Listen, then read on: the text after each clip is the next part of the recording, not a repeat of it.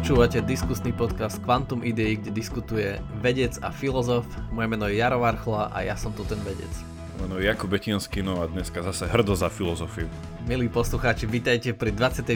epizóde. Keďže už nám začalo leto, tak sme s Jakubom rozhodli pre 4 letné špeciály, takzvané 4 krát prečo, kde budeme hľadať prečo robiť čo robiť, keďže náš čas a existencia na Zemi je, je jedinečné, tak aby sme neupadli do takej tejto, do, do stereotypu a aby sme žili intelektuálne, tak začneme dneska prvým prečo a to bude, že prečo filozofovať. Prečo sa pýtať otázky, na ktoré neexistujú odpovede, čo ste sa tiež možno už opýtali, ale podľa nás aspoň na túto jednu otázku existuje odpoveď a existuje odpoveď na otázku, že prečo sa, prečo sa pýtať otázky, na ktoré zdanlivo nie sú konečné odpovede. Čiže také tie filozofické otázky. Ja som chcel iba do toho skočiť, že to, tým si potom prezradil, že otázka, prečo filozofovať nie je filozofická, lebo keby bola filozofická, tak na ňu nie je odpoveď, ale keďže odpoveď dáme, tak no. No dobre, to už sme predbie, predbieham. Tak ja, so, ja som ešte chcel eh, pripomenúť, teda pripomenúť, dať na vedomie takú síce malú, ale pre nás veľkú vec a to, že sme mali teraz 20 epizód, dneska máme 21. Už to robíme, tak sme 3 čtvrte roka tento podcast, no a sme sa rozhodli, že si spustíme, určite poznáte takú stránku, že Startlab, že si spustíme našu crowdfundingovú kampaň, ktorú sme spustili včera a teraz to tak musím, že včera v úvodzovkách, lebo dneska je Eh, teda vyjdeme štvrtok, ale nahrávame to vopred, je to také pre mňa cestovanie v čase, ale teraz keď ma počúvate, tak včera sme spustili našu crowdfundingovú kampaň a budeme veľmi radi, ak nás podporíte našu tvorbu, že myslíme si, že robíme niečo zmysluplné. Môžete sa nad tým zamyslieť, možno s nami, nad týmito otázkami, ktoré, ako Jaro povedal, no ak sú to tie správne filozofické otázky, často nemajú odpoveď, ale cesta je cieľ. Že to si myslíme, že je tak veríme, že vám ponúkame niečo kvalitné, že sa k nám môžete pridať do tohto nášho eh, virtuálneho, do tejto virtuálnej agory, kde možno s nami stretnete Sokrata niekedy, možno, možno nie. Takže budeme veľmi radi, no a taktiež, ak máte kedykoľvek k tomu, čo hovoríme, nejaký koment alebo otázku, môžete nám napísať cez náš Facebook, kde nájdete našu stránku, čiže to sa veľmi potešíme a vopred ďakujeme za podporu na Startlabe. Čiže pod uh v článku e, k tejto epizóde nájdete link na Startlab, na našu crowdfundingovú kampaň. A ako povedal Jakub, tak sme sa rozhodli, že tento podcast budeme robiť aj ďalej a chceme ho robiť ešte lepšie a dúfam, že to oceníte a že nám prejavíte priazeň aj podporou v tejto kampani. Ja som ešte chcel pripomenúť takú jednu vec, že na Startlabe máme pre vás pripravené aj viaceré odmeny za vašu podporu a už teraz môžem e, prezradiť, že máme tam aj takú, taký malý medzicieľ, že ak by sme vyzbierali istú sumu, tak by sme chceli vychádzať týždenne. Čiže ak nás radi počúvate a chýbame vám každý druhý týždeň, tak ako si my s Jarom chýbame každý druhý týždeň, tak uh, Let's, let's make it real, hej, správame to skutočnosťou, takže uh, ďakujeme ešte raz. Že to, áno, to by bol jeden z cieľov, že robiť ich trošku kratšie, a nie polovične kratšie, ale trochu kratšie a pravidelnejšie ešte. Tak tej dnešnej téme, verím, že, že každý sa už niekedy spýtal, keď na neho prišla taká, najprv príde takéto filozofické nadšenie, a určite v takejto mladosti, človek sa spýtať, že ako sme sa tu ocitli a čo je zmyslom toho všetkého, čo je to vlastne realita, ako viem, že nežijem v ilúzii, a kto vlastne som, čo tvorí moje ja? A mnohé ďalšie filozofické otázky. A potom možno príde taká tá skepsa, lebo ako to filozofické načenie pretrváva, neviem, u niekoho mesiace, u niekoho roky, tak človek zistuje, že nie, vôbec, vôbec nie je bližšie k odpovediam, práve že cíti ešte väčší zmetok v tých otázkach pôvodných, tak potom príde taká tá skepsa a takéto vrátenie sa, poviem, že do bežného života, kde tieto otázky nevystupujú a nevyskakujú každodenne, kde sa riešia zodpovedateľné otázky, že čo koľko stojí, čo budem robiť o rok a tak ďalej. Aj to je ťažká otázka, čo budem robiť o rok. A, aj to je nie vždy ľahko zodpovedateľné. Ja ti to naplánujem. a, t- tak potom príde presne tá, tá skepsa a nakoniec sa to skončí s tým, že až taká tá pachuť voči filozofii, že to sú tí nepraktickí, tí, ktorí sa pýtajú otázky, ktoré nás nikam neposúvajú, že prečo radšej nevyvíjajú nové lieky a prečo radšej nerobia niečo dobré pre spoločnosť. Tak ako povedz, ty si tu za toho, ty tu eh, vždy v úvode epizóde hovoríš, že si ten filozof, ten darmožráč, čo nič nerobí, iba sa pýta nepraktické otázky a neprospieva pre spoločnosť tak skús povedať, že prečo si sa rozhodol stať filozofom a že či to je ozaj o tom, že, že sa pýtaš otázky, na ktoré neexistujú odpovede. Koľko máme času? je to, nie, lebo ja to vždycky také, že hm, to, tak, to je taká nadsázka povedať, že nie, že ja som tu za filozofiu, že ja som tu filozof, že ja to tak, akože ja to vždycky poviem, ale ja to tak nejako akože extra nemyslím v tom, že neviem, ja dlho som mal akože problém s tým, že keby som sám seba ešte ani nazval, že filozof, to je také, že akože vo svete akadémie, že nemám na to ešte titul, akože taký, že úplne úplne, ale tak uh, neverím nejako extra tituly.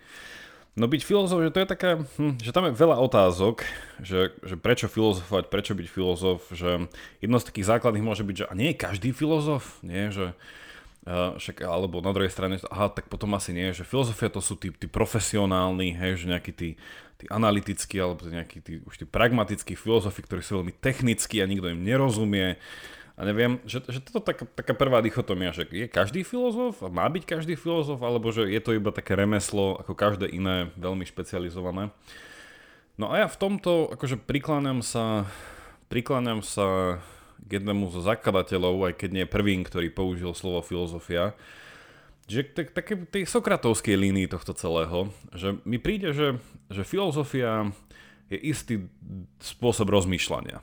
Hej, že istý druh kladenia otázok, že, sú to, že, že ten akcent, tie, tie dôrazy sú na isté veci, že v našom rozmýšľaní, preto teda sa dá filozofia odlíšiť od niečoho, čo nie je filozofia, ale teda je v úzkom, v úzkom kontakte s ďalšími, s ďalšími vecami. Čiže v tomto si myslím, že, že, že každý by mal byť nejakým spôsobom filozof, nakoľko akože v úvodzovkách, že lacne to môže znieť, ale že nie každý, nie každý že inak poviem, že, že nie je to ľahké zostať filozofom alebo zostať pri tom nadšení, hej, že ten, že ak by som, ak by som stále bol v tej takej tej kolíske tej filozofie, že keď, keď to celé vznikalo, že ten, ten, ten prvotný spor bol medzi tzv.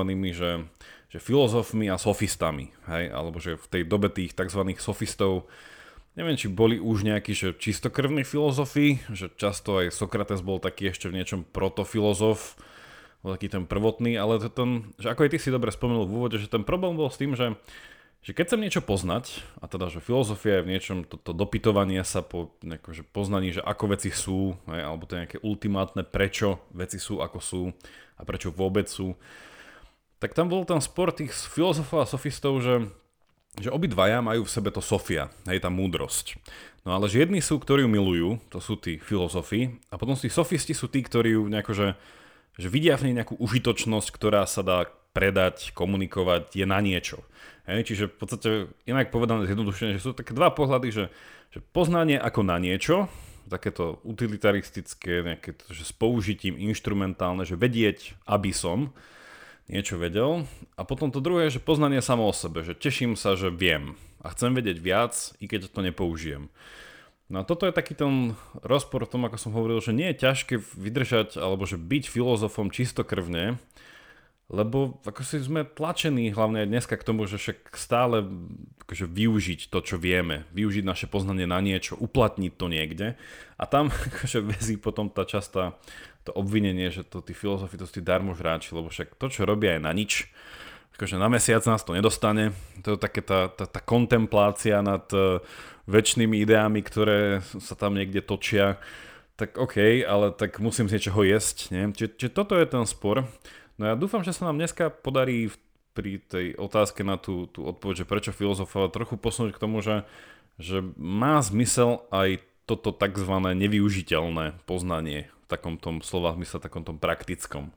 Čiže aj toto teoretické poznanie samo o sebe vie, vie byť zmysluplné. No a čo, čo ty si myslíš na toto celé, že prečo, Prečo filozofovať? No ja som schválne použil uh, to pomenovanie, že darmožráči, uh, lebo tak vycítujem, že asi si to dosť veľké percento ľudí myslí, že to sú tí, čo sa pýtajú nepraktické otázky a keď ste trochu oboznámení s nejakým takýmto stručným životopisom, životopisom Sokrata, tak on bol najväčší darmožrát zo všetkých. On nerobil, že nič užitočné.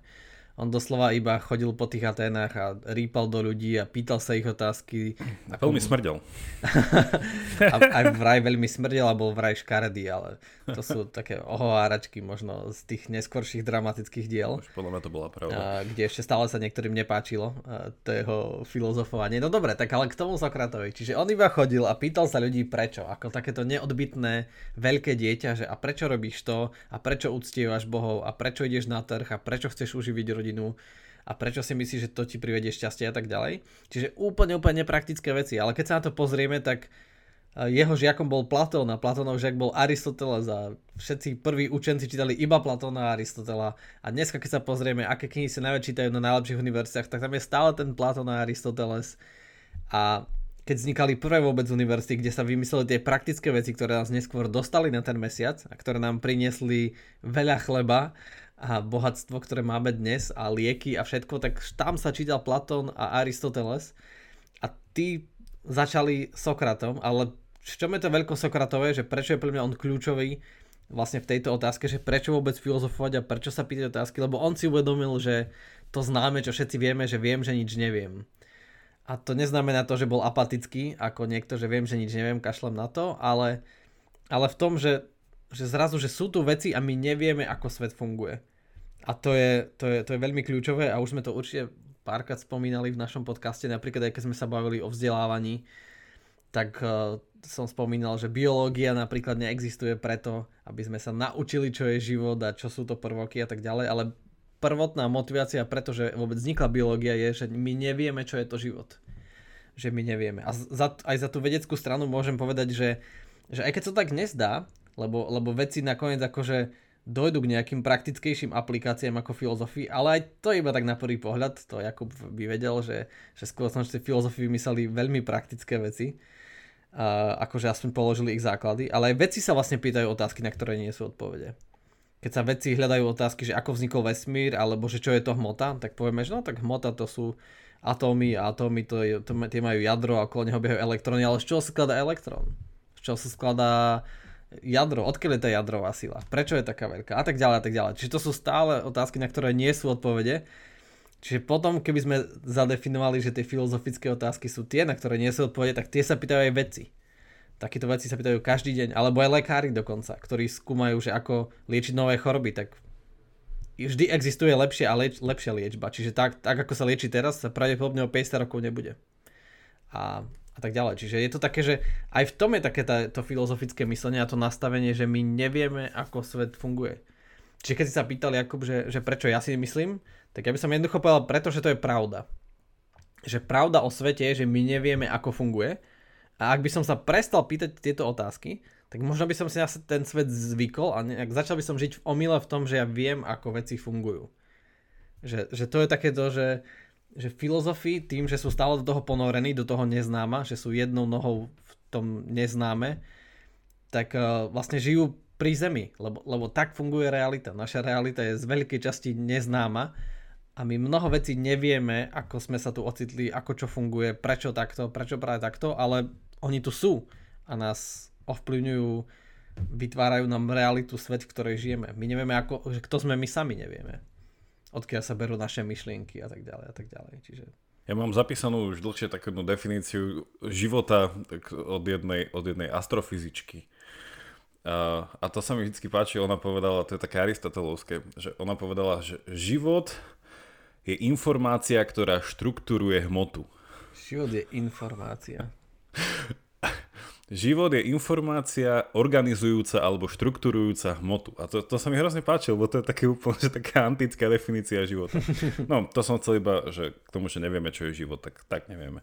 Ale hej, že tá filozofia, že ono, ja by som teraz nechcela dojem, že to je také, že pýtanie sa alebo že, že, že snaha o zodpovedanie otázok, ktoré nemajú odpoveď. Ono je to skôr také, že dopytovanie sa otázok, ktoré vedú k ďalším otázkam, ktoré sa, a tá, tento proces sa zdá byť bez konca. Hej? Že, že to je to, čo prichádzame k tomu, že teda, že je nejaká otázka, ktorá nemá odpoveď, tak to, to neznamená, že je to otázka bez odpovede, ale že, že stále sa dá ísť hlbšie a zdá sa, že tá hĺbka je akože fakt, že hlboká. že, že to je tá nezodpovedateľnosť tej otázky a že, že neviem, že, že, že tak úplne prakticky, že ako vznikla filozofia, hej, tak ono to nebolo ani tak nevyhnutné iba o tom, že, že chodil Sokrates po Atanskej agore, hej, potom, eh, potom trhovisku a pýtal sa kade tade, že prečo, prečo, prečo. Tak zvykne sa akože tak hovoriť šťastí eh, mýticky, že teda jeden Sokratov kamoš išiel za tou viedmou, ako, ako v Matrixe, tou delfskou vešticou, ktorá povedala, že áno, najmudrejší je Sokrates, potom ten kamoš prišiel k Sokratovi, že počuj, počuj, vieš, čo mi tebe povedala, že, že si najmudrejší, jak je to možné ja? No a potom sa tak hovorí, že, že Sokrates si to zobral, lebo však on začal, však on bol vojak, on bol vyslúžený vojak, ktorý až niekedy v 50 dajme tomu, že na dôchodku začal robiť tieto svoje investigácie po, po, po Aténach, čiže to nebolo tak, že by od mladého mlada akože toho toto zaujímalo. No čiže on sa potom začal pýtať ľudí po Aténach a kade možne chodil, že počúvajte, že keď ja mám byť ten najmudrejší, tak mi, tak mi vysvetlíte, že ja určite viem, že vy ste mudrejší ako ja. Tak sa ľudí pýtal, pýtal. No a v čom sa vlastne, a v čom sa vlastne mu to potvrdzovalo, že teda, že on je aspoň si vedomý toho, že nevie, pričom tí ostatní sa milne domnievajú, že vedia, ale proste keby sa viacej zamysleli, tak nevedia. Tak on sa začal pýtať na definíciu veci, nie? že že to bol to, to bolo to potom, čo prebral aj Platón od neho a ďalej, že, že hľada nejakej podstaty, že, že čo je to, o čom hovoríme a vyselektovať nejaké kľúčové pojmy. No jeden z tých, akože, alebo také, že dva základné, ktoré trápili Sokrata, bolo, že, že čo je to spravodlivosť hej, a čo je to, čo je to krása. Tak to boli, že, že, že fakt, že veci, na ktoré... Že, takto, že nie, že by sme nevedeli, hej, že, že čo to je spravodlivosť. Vieme, že, že spravodlivé je že dať druhému, čo mu patrí, hej, že takúto nejakú vec. Ale potom, že, že prečo byť spravodlivý, hej, že, že, že ako to vyplýva z, z, toho konceptu spravodlivosti, že tebe sa oplatí byť spravodlivým a je dobré byť spravodlivým a nežiť celý život nespravodlivo. No a tieto veci, akože sa uh, Sokrates to zaujímalo a prichádzalo to, že tí ľudia, ktorých sa pýtalo, že nemali na to jednoznačné odpovede, len v istom bode toho pýtania sa sa zastavili a povedali, že ja, už nemám čas, hej, alebo neviem čo, alebo už toto mi stačí táto odpoveď.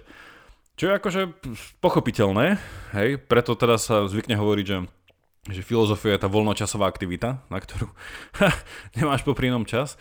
Otázka je, že, no, že nakoľko ti stačí to, čo už vieš, hej, a nakoľko to ti dá ten, ako ty si hovoril, ten dojem toho, že však takto nejako veci sú, že, že, že posledne, čo chcem dopovedať tomuto, že tá filozofia nakoľko bola v tom, v tom takom tom napätom vzťahu s tým sofizmom, i keď ten vzťah bol akože komplikovaný, že nebolo to úplne jednoduché, tak na druhej strane bola vo vzťahu že s nejakým že dogmatizmom, hej, že, že to filozofia vždycky bola že skeptická, hej, že, že Sokrates ako ten ovec, ktorý chodil a štípal, ktorý stále akože rozbíjal tú dogmu o tom, že ako sa majú veci.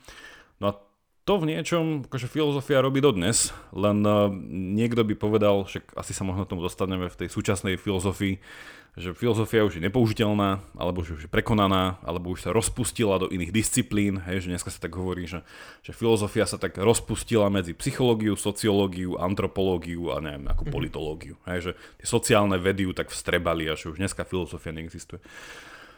Dostaneme sa možno k tomu, ale um, hej, filozofia ako niečo skeptické, ktoré ťa núti zamyslieť sa stále mhm. viac ja a viac. Ja som nepovedal, že sa rozpustila, ale že dnešný svet ponúka tak veľa riešení na tak veľa vecí, že sme si zvykli na to, že, že riešenie to je to, čo má cenu. A jednoducho už nás až tak tá filozofia, ktorá nám stále poukazuje, že aha, aha, to ešte nevieme a tu sú ďalšie a ďalšie dvere, ktoré sa dajú otvoriť. Veľmi sa mi páči tá metafora, ktorú si použil. Ja ju tiež rád používam s tými dverami. A presne niektorí ľudia stačí, povedia si, že stačí, ja už ďalšie dvere nechcem otvárať, táto izba vyzerá fajn, a ja ostanem pri tejto definícii spravodlivosti. Aj keď očividne by sa dalo potvárať, že ale keď je spravodlivosť dať každému, čo komu patrí, ale čo mne patrí, hej, čo si zaslúžim. Alebo prečo by som vôbec mal byť spravodlivý. Že prečo je to dobré. Je to dobré pre mňa aj pre iných a tak ďalej a tak ďalej. Že a čo mi patrí. To sa dá stále a ďalej pootvárať. No ale dneska sme už, uh, aj keď je to také, hej, že stiažovať sa na dnešnú dobu je, je v každej jednej dobe populárne, ale, ale pre mňa ten pokles filozofie je, je jasný aj v tom, že, mm, že dnešná veda nám ponúkla strašne veľa riešení a, a ľudí zaujímajú riešenia. A keď niekto príde a spochybňuje veci a poukazuje na to, čo všetko nevieme, tak to je veľmi, veľmi nepopulárne. Že oveľa populárnejšie mať nejaký startup a ponúkať nejaké nové, nové riešenie na, na nejakú vec. Čo je vlastne užitočné a zlepšuje nám to uh, no áno, zlepšuje nám to kvalitu života, ale zároveň je to trochu také nepravdivé. A tu si dovolím byť taký kritický, že, že je to nepravdivé v tom, že potom sme príliš ponorení v realite a myslíme si, že všetko vieme, ako funguje, vieme, čo je dôležité, ale pravda je, že nevieme.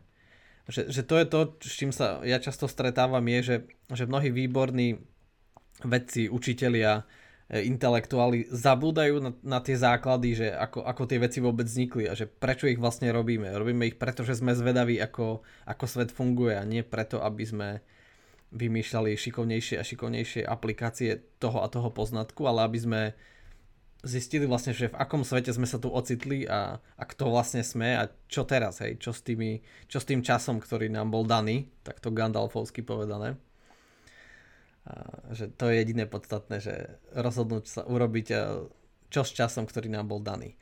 No a podľa mňa je, je, ozaj je strašná pravda uh, o stave veci, že najväčší fakt zo všetkých, že aj keď filozofia zdá, že nie je o faktoch, že o tom ste vedeli, ale najväčší fakt je, že my nevieme. A to, to je nepopierateľný fakt, že my nevieme, ako realita funguje. Čiže preto preto sa treba pýtať tie otázky. Ja mám takú otázku, že myslíš si, že filozofia alebo že filozofický spôsob rozmýšľania vie človeka spraviť lepším? To je takéto, že, že vie, že, že štúdium filozofie alebo rozmýšľanie filozoficky, že vie zo mňa spraviť lepšieho človeka? Podľa mňa áno. Veď to sám hovoril Sokrates, nie? že ako náhle pochopíme, čo je dobro, tak vlastne už nikdy nebudeme úplne konať zlo, niečo, niečo v tom zmysle. Ale ty si to aj tam pekne spomenul tie definície, že, že filozof hľadá na všetko definície a to je presne to, že keď hľadám definíciu, tak zistím, že, že vlastne tá vec, že ju neviem úplne uchopiť. A to mi vlastne môže pomôcť aj lepšie žiť, že keď niekto povie, že oh, nerob toto, lebo neviem, nebudeš spokojný, nebudeš šťastný, uh, nebudeš mať zlý život tak ďalej, ale keby som si išiel zadefinovať takto filozoficky, ako sú filozofi zvyknutí rozmýšľať, že si to zadefinujem a rozanalizujem, že ale čo je to šťastný život a čo je to šťastie a čo je to spokojnosť.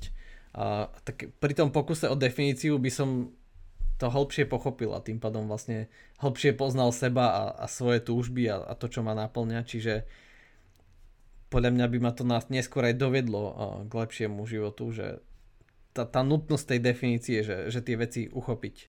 Mm-hmm. Hej, lebo však to je taký ten, to, to je taká tá bežná námietka voči tomu, ono, pre našich poslucháčov sa to zvykne nazýva ten že sokratovský intelektualizmus, hej, že jediné zlo vo svete je nevedomosť a keby ľudia vedeli, tak by, tak by konali lepšie, len teda sme ignoranti, nevieme a tým pádom si myslíme, že konáme dobre, ale konáme zle. Čiže to takéto, takéto Ježišovské nie, že odpustím, lebo nevedia, čo robia, že všetko zlo je nevedomosť. No. no a potom sú voči tomu vlastne také klasické námietky, že OK, ale však, eh, ja neviem, že aj alkoholik v istom bode vie, že robí zle, ale nevie prestať. Hej? Alebo nejaké také, že... A teda nemusí to byť čisto iba že závislosti, ale že ten krok od toho, že viem, hej, že to je takéto napätie, ktoré začalo vznikať už celkom dosť skoro v našom uvažovaní, že že medzi rozumom a vôľou. Hej, že ja mám nejaké poznanie, ale stále sa nehybem tým smerom k tomu, hej, že, že ako toto premostiť. Tak to je také, že, že zaujímavé, že, že jedna z tých aplikácií filozofie, že, že takto, že, že taký takeaway, že čo si zobrať z dneska, že, že prečo filozofovať, že, že čo by som že ja chcel poslucháčom priniesť, je, že, že filozofia sa hrozne hodí na veľa problémov, čo dnes máme. A jeden je tento problém, hej, že ako premostiť to je ten tzv. problém toho, že, že ako to premostiť z toho, že, že čo je, na to, že, že čo by som mal robiť. Hej, že tak toto mám nejaké poznanie, ale tak e, že spraví ma to lepším, že vedie to k nejakému zlepšeniu, akože dáva mi to nejaký ideál, ktorý nasledovať, že akože aj ma to, akože, že poznám to na sebe, a tak toto je jedna vec, kde filozofia sa dá aplikovať, i keď obmedzenie si myslím. A môžem, môžeme sa k tomu dostať. No a druhá vec je, že Eh, že taká tá eh, otázka, že ako aj ty si povedal, že, že čo je svet, ako to funguje a vlastne to dedičstvo, o ktorom sme sa tu už tisíckrát bavili na podcaste, toho Descarta, že, že filozofia je podľa mňa dneska najpotrebnejšia na akože to, to rozmýšľanie a nejaké to správne koncepčné uchopenie toho, že, že aký je vzťah teda medzi tým telom a mysľou. Hej, že to je, Takže niektorí ľudia to už vzdali, že to je otázka, na ktorú sa nedá zodpovedať, že, že to do nekonečna to bude konflikt, čo je zaujímavé inak, keď to niekto povie, lebo v podstate zase povie, že to je otázka bez odpovede. Hej, že nebudeme nikdy vedieť popísať, ako funguje telo a mysel ako sa to, ako sa to prepája. Čiže, čiže to je oblasť, akože, ktorá sa... No a toto sa dá interpretovať aj cez jeden americký, americký filozof, vlastne Wilfred Sellars to, to nazval, že, že to, je, to, to je tá dynamika vlastne medzi tým vedeckým pohľadom hej, na svet a potom tým nejakým tým, tým osobným, nejakým tým humanitným pohľadom na vec. Hej, že, že, že ako spojiť tie nejaké dva vysvetľovacie svety, že, že žijeme ako keby v tom svete prírodných zákonov a determinizmu, na druhej strane žijeme v svete, kde odôvodňujeme, túžime, hľadáme, máme úmysly a tak ďalej. Že ako tieto dva paralelné svety sklbiť. A že on povedal, že, že to je filozofia, ktorá...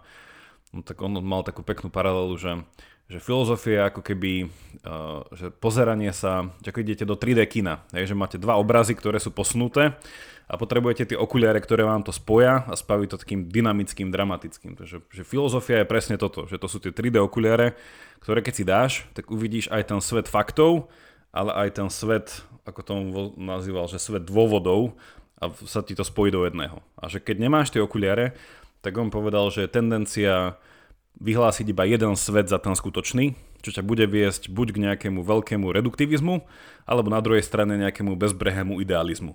No, on povedal, že obidva extrémy nie sú dobré. Čiže aj toto je jedno z uplatnení filozofie dnes, že ako držať... To je ďalšia krásna, ďalšia krásna metafora, že filozofia je ako 3D okuliare, to sa mi veľmi páči, lebo, lebo vlastne 3D okuliare ti umožňujú vidieť v tom obraze hĺbku lebo inak ozaj bez toho, aby sme sa spýtali tie kľúčové otázky a, a snažili sa pozrieť za povrch, tak sa ozaj iba, iba klžeme, klžeme po povrchu, že nevidíme, čo je za tými vecami. A, a podľa mňa to je veľmi dobrý príklad s tým, že to je takéto, takéto jarmo a tej ľudskej existencie, a to, že, že vlastne my sme telo a myseľ a tá, tá skúsenosť je, je, je tak dualistická, tak rušivá a vlastne, že my máme presne svoje túžby a ciele a kde vlastne vôbec nevystupujú atómy a tak ďalej, ale potom sa nám nejaké e, atómy e, rozhádžu, sa nám nejaká biochemická rovnováha rozhádže a my sme potom chorí a tá myseľ teraz nemá pokoj a nemôže fungovať alebo nemôže rozmýšľať a tak ďalej. Že, že to je presne to, čo nevieme, nevieme zlúčiť. Ale keď niekto povie, že jednoduché riešenie je, je že všetko, na všetko sa pozrieť vedu, vedecky a všetko premeniť na atómy, tak to je vlastne scientizmus a, to, je, to, je, to nie je nič iné, iba zlá filozofia, lebo aj atom je iba model, že akože znie to až tak ezotericky, ale čím sa viac ľudia, ktorí riešia túto dualistickú otázku, že telo a myseľ a to vedomie, tak uh, dosp- do, akože niektorí to vzdávajú s tou odpovedou, že vlastne celá realita je psychosomatická. Tak ako to poznáte pri tých chorobách, že niečo je psychosomatické, tak aj vlastne aj realita je psychosomatická, lebo ja neviem, keď niečo rozložím iba na atómy, tak aj atóm samotný je model, atóm je iba slovo, je to nejaký koncept, je to myšlienka. Keď poviem, že sú to sily, tak aj sila je iba, iba myšlienka. To nie je niečo, že to môžem ukázať. To je niečo za tým. To je niečo, na čo potrebujem logiku, aby som to tam odhalil, aby som to tam videl, aby som tam dal. Čiže je to také, že jedno bez druhého absolútne sa nedá. A podľa mňa to krásne iba poukazuje na to, na, na ten fakt, že my nevieme. A, a že, že tento dualizmus je šokujúci, ale zároveň, zároveň pravdivý. A Jakub, asi, asi ty si určite čítal tú knihu, neviem, či sme ju niekedy spomínali, od Josteina Gardera, Sofín svet. A to je taký ten veľmi dobrý úvod do filozofie, ako sme to niekedy odporúčali. A to je vlastne, že román o dejinách filozofie. A tam krásne ten norský, on je učiteľ filozofie, teraz už spisovateľ, tak krásne hovorí, že, že vlastne filozo- filozofi si nesmú zvyknúť na svet, že najväčším nepriateľom filozofa je zvyk a každý, kto je zvedavý, je, je filozof. A že to, čo, že keby sme, keď sa prestaneme pýtať tieto otázky, tak my si doslova zvykneme. Zvykneme si, že realita je to, čo vieme e, zdanlivo, to, čo poznáme a tak ďalej, ale to je veľmi malá časť pravdy.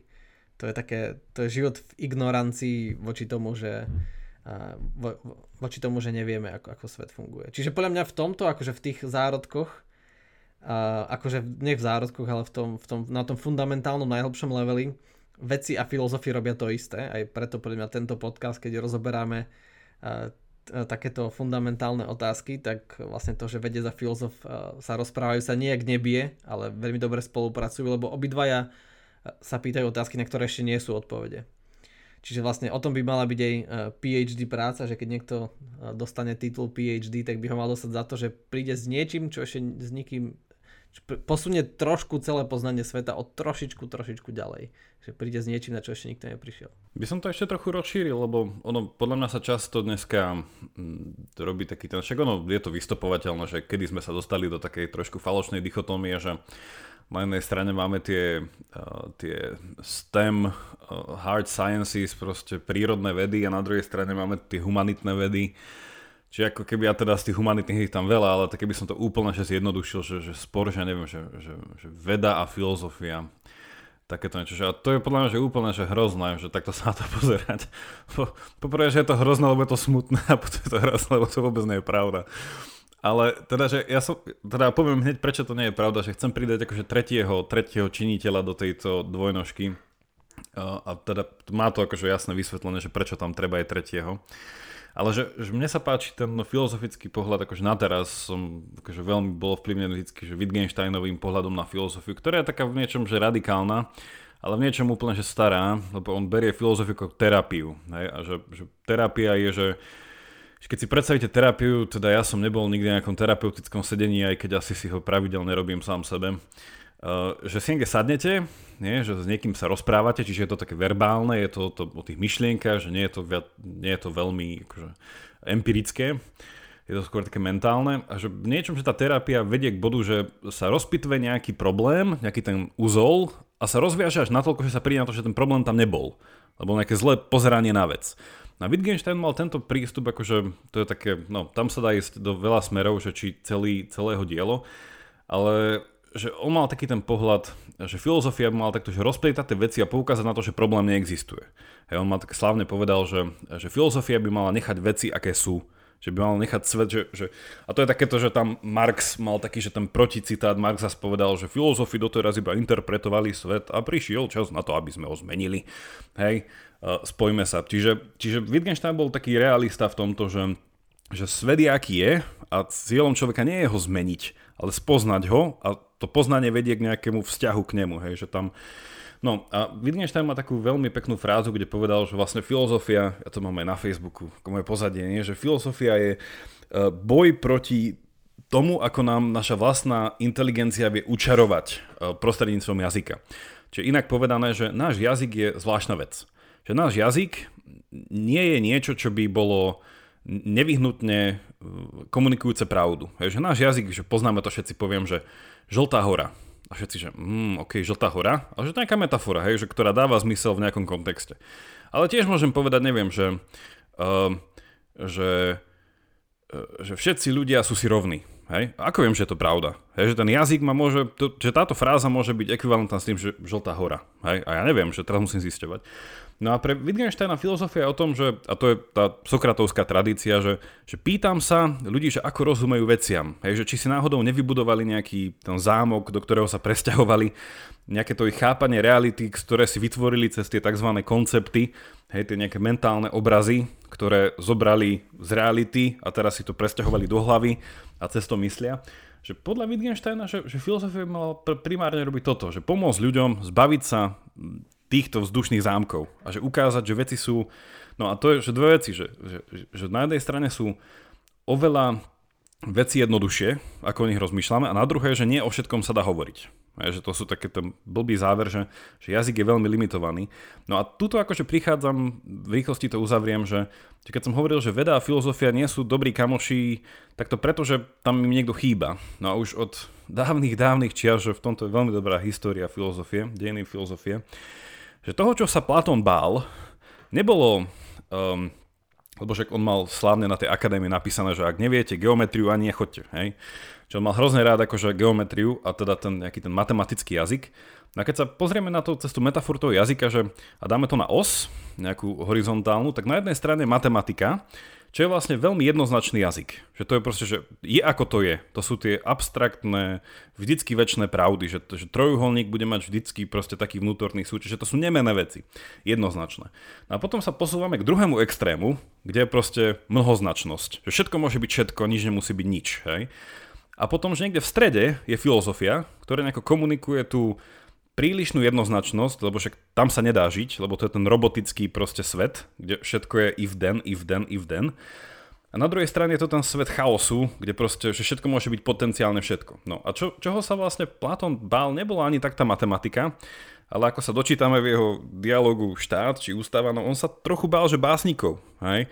Lebo ten opačný extrém, a tam si môžeme dať taký konglomerát vecí, že by to mohla byť, že umenie, hej, poézia, literatúra, náboženstvo, všetky veci, ktoré pracujú s mnohoznačnosťou.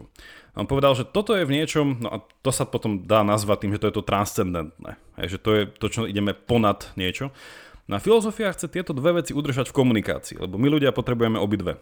Že potrebujeme aj metaforickosť, ale potrebujeme aj jednoznačnosť, ale do nejakej miery.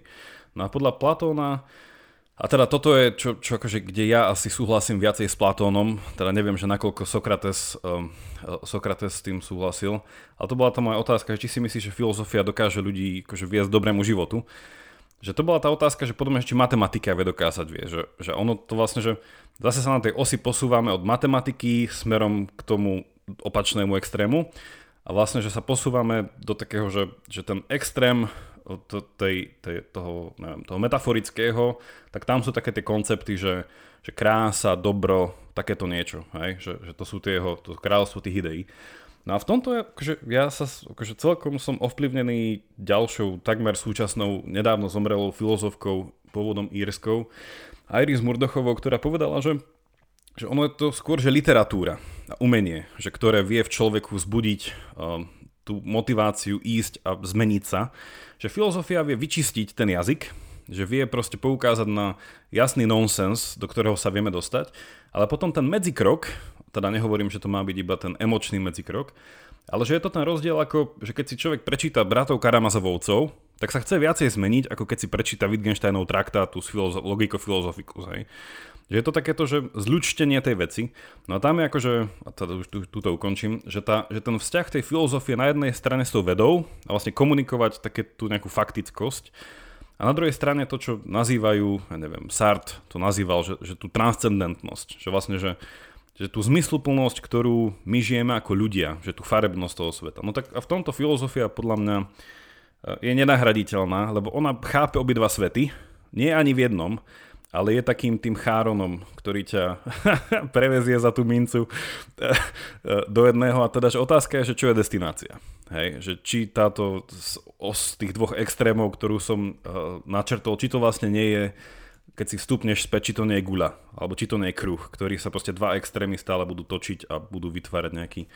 Čiže toto je akože quest filozofia aj dneska, že nič sa nejako veľmi nezmenilo a ja teraz akože dosť čítam tie, tie novely od Murdochovej. Či má to podľa mňa niečo do seba, že ísť... E, mhm. Ona, ona dostala aj Nobelovú cenu za literatúru. Však. Nobelovú nie, ale dostala dve veľké ceny v literatúre. E, Nobelovku, no, Nobelovku, ale Sart, Sart dostal Nobelovku, len ten ju nechcel. Povedal, že ne, ne, ne, ja, ja jej, jej meno poznám ako, ako spisovateľku. Hej, hej, to, ona začala ako filozofka. Ne, nevedel som, že je aj filozofka. Ona začala ako filozofka, ale potom úspech, akože, no... Ona má fakt, že skvelé... Zistila, že to málo vynáša, že viac vynáša. Má skvelé romány, ale ona napísala aj brutálne dobré filozofické veci. Nič to nie je preložené do Slovenčiny. Um, nič. Uh, z tých románov sa mi zdá, sú, neviem, či štyri sú v češtine, ale... No každopádne, ale ona bola akože, no, skvelý príklad toho, že na čo dneska filozofiu. A to, čo ona kritizovala, joj, o to by sme mohli rozprávať asi ešte 10 hodín. Ale ona dokonale akože odhadla problémy 20. storočia, hlavne teda 80. Mm, roky.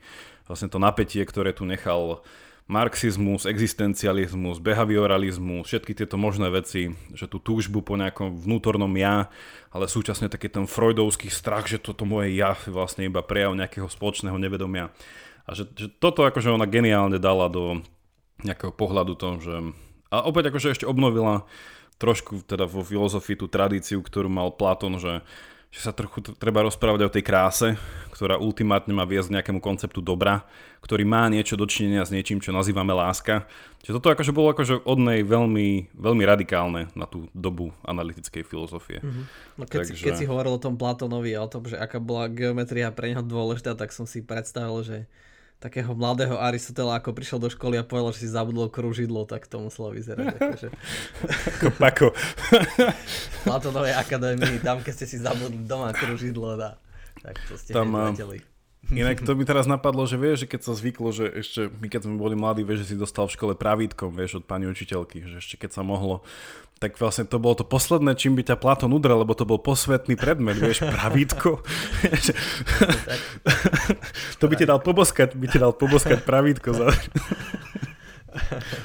uh, takže... ale, ale, ale pri tom, ako si hovoril, tak uh, mi napadlo mili, milión toho, že a podľa to do, dobre Wittgenstein vystihol, že, že filozofia je ozaj taká terapia. A aj, aj popri tom, ako si hovoril presne o tej matematike a o tom jazyku, tak a dnes, dneska existuje, že filozofia jazyka, filozofia matematiky.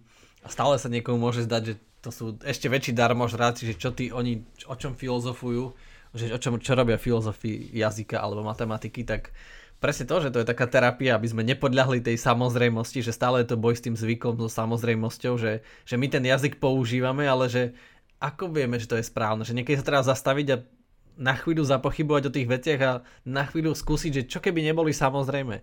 Alebo keď pri tej matematike, že my teraz cez čísla preberáme všetko a celý svet sme skrotili pomocou čísla matematiky. Ale čo keby sa niekto zamyslel a skús, a však nad tým sa myslelo veľa matematikov už, tých, tých dobrých, ktorí sa mysleli, že a čo keď existuje lepšie číselná sústava? Že čo keby sme mali iné symboly, ktoré budú symbolizovať iné kvantity alebo kvality a čo keby to fungovalo lepšie ako tieto čísla. A že to sú presne veci, ktoré posúvajú dopredu a vďaka tým môžeme prísť na, na nové a nové oddiely matematiky.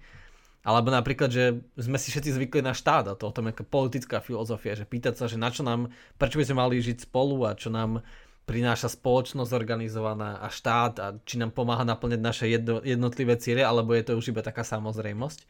A keď sa na tým, v mo- procese toho zamýšľania sa na tým a analyzovania a definovania, tak môžeme odhaliť, že čo je na tom štáte dobré a čo treba zachovať a tak ďalej. Že, že filozofy sú uh, v mnohom užitoční, lebo vlastne idú, idú k jadru uh, a stále, a stále, že to je, to je tá terapia, že, že berieme veci, že nie sú také samozrejme.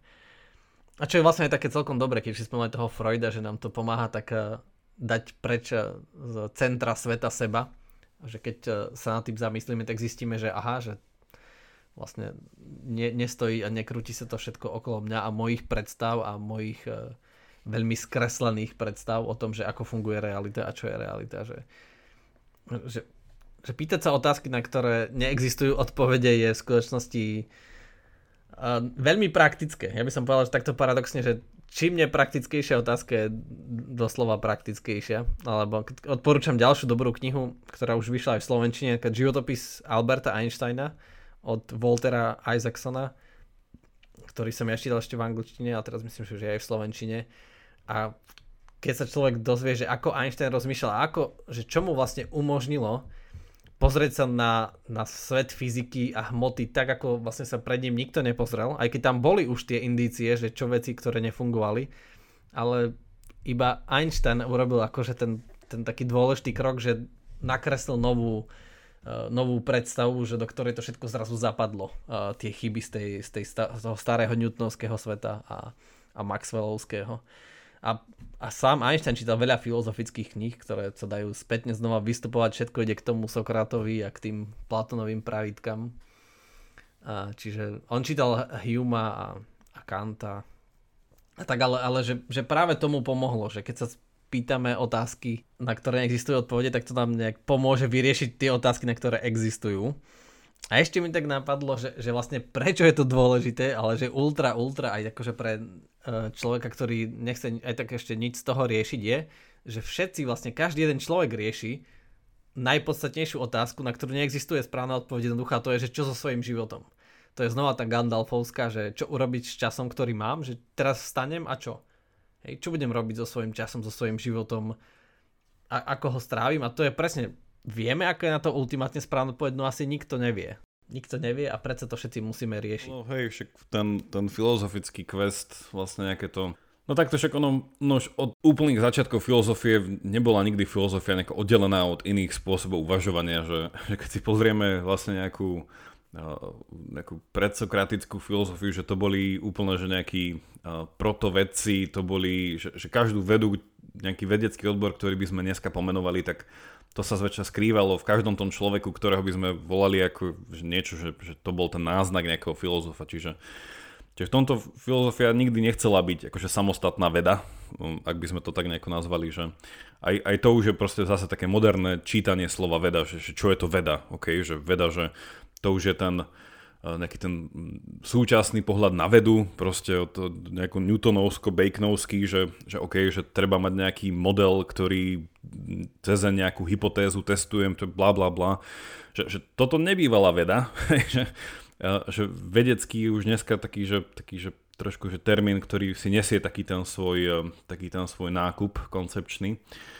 Ale že, že filozofia tu akože chcela naozaj že ísť ruka v ruke s ostatnými vecami, že keď sa prečo dneska rieši filozofia, tak aj na filozofa je akože veľký že tlak, ale také očakávanie, že musí minimálne po, povrchu ovládať iné disciplíny, hej, že mal by vedieť aspoň trochu, ako sa to proste v tej, že súčasné veci vo fyzike a tak ďalej a tak ďalej, že, že to, že hovorím zase, že to, že filozofia v niečom je ten, ako keby taký ten, ten tlmočník, ktorý v niečom pomáha zozmysluplňovať alebo na druhej strane odrezávať ako nezmysluplné isté spôsoby uvažovania, hej, že v rôznych, v rôznych disciplínach a, a spájať to, že držať, že ako som hovoril s tými 3D že, že držať ten e, obraz sveta pokope, že ono nie je jednoduché že, že inak to poviem, nie je samozrejmosť chápať nejako svet, že mať o ňom nejakú predstavu, že, že to, že sa zvykne povedať, že mám nejaký svetonázor, pohľad na veci, alebo neviem čo, že to je, to je